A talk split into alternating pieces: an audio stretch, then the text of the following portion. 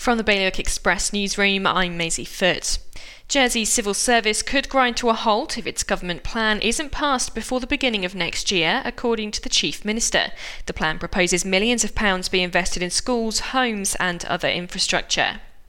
Contracts may have been breached when Blue Island stopped paying Aurigny to use its ground handling staff and set up its own team. It's understood the two airlines are now in a dispute over the situation.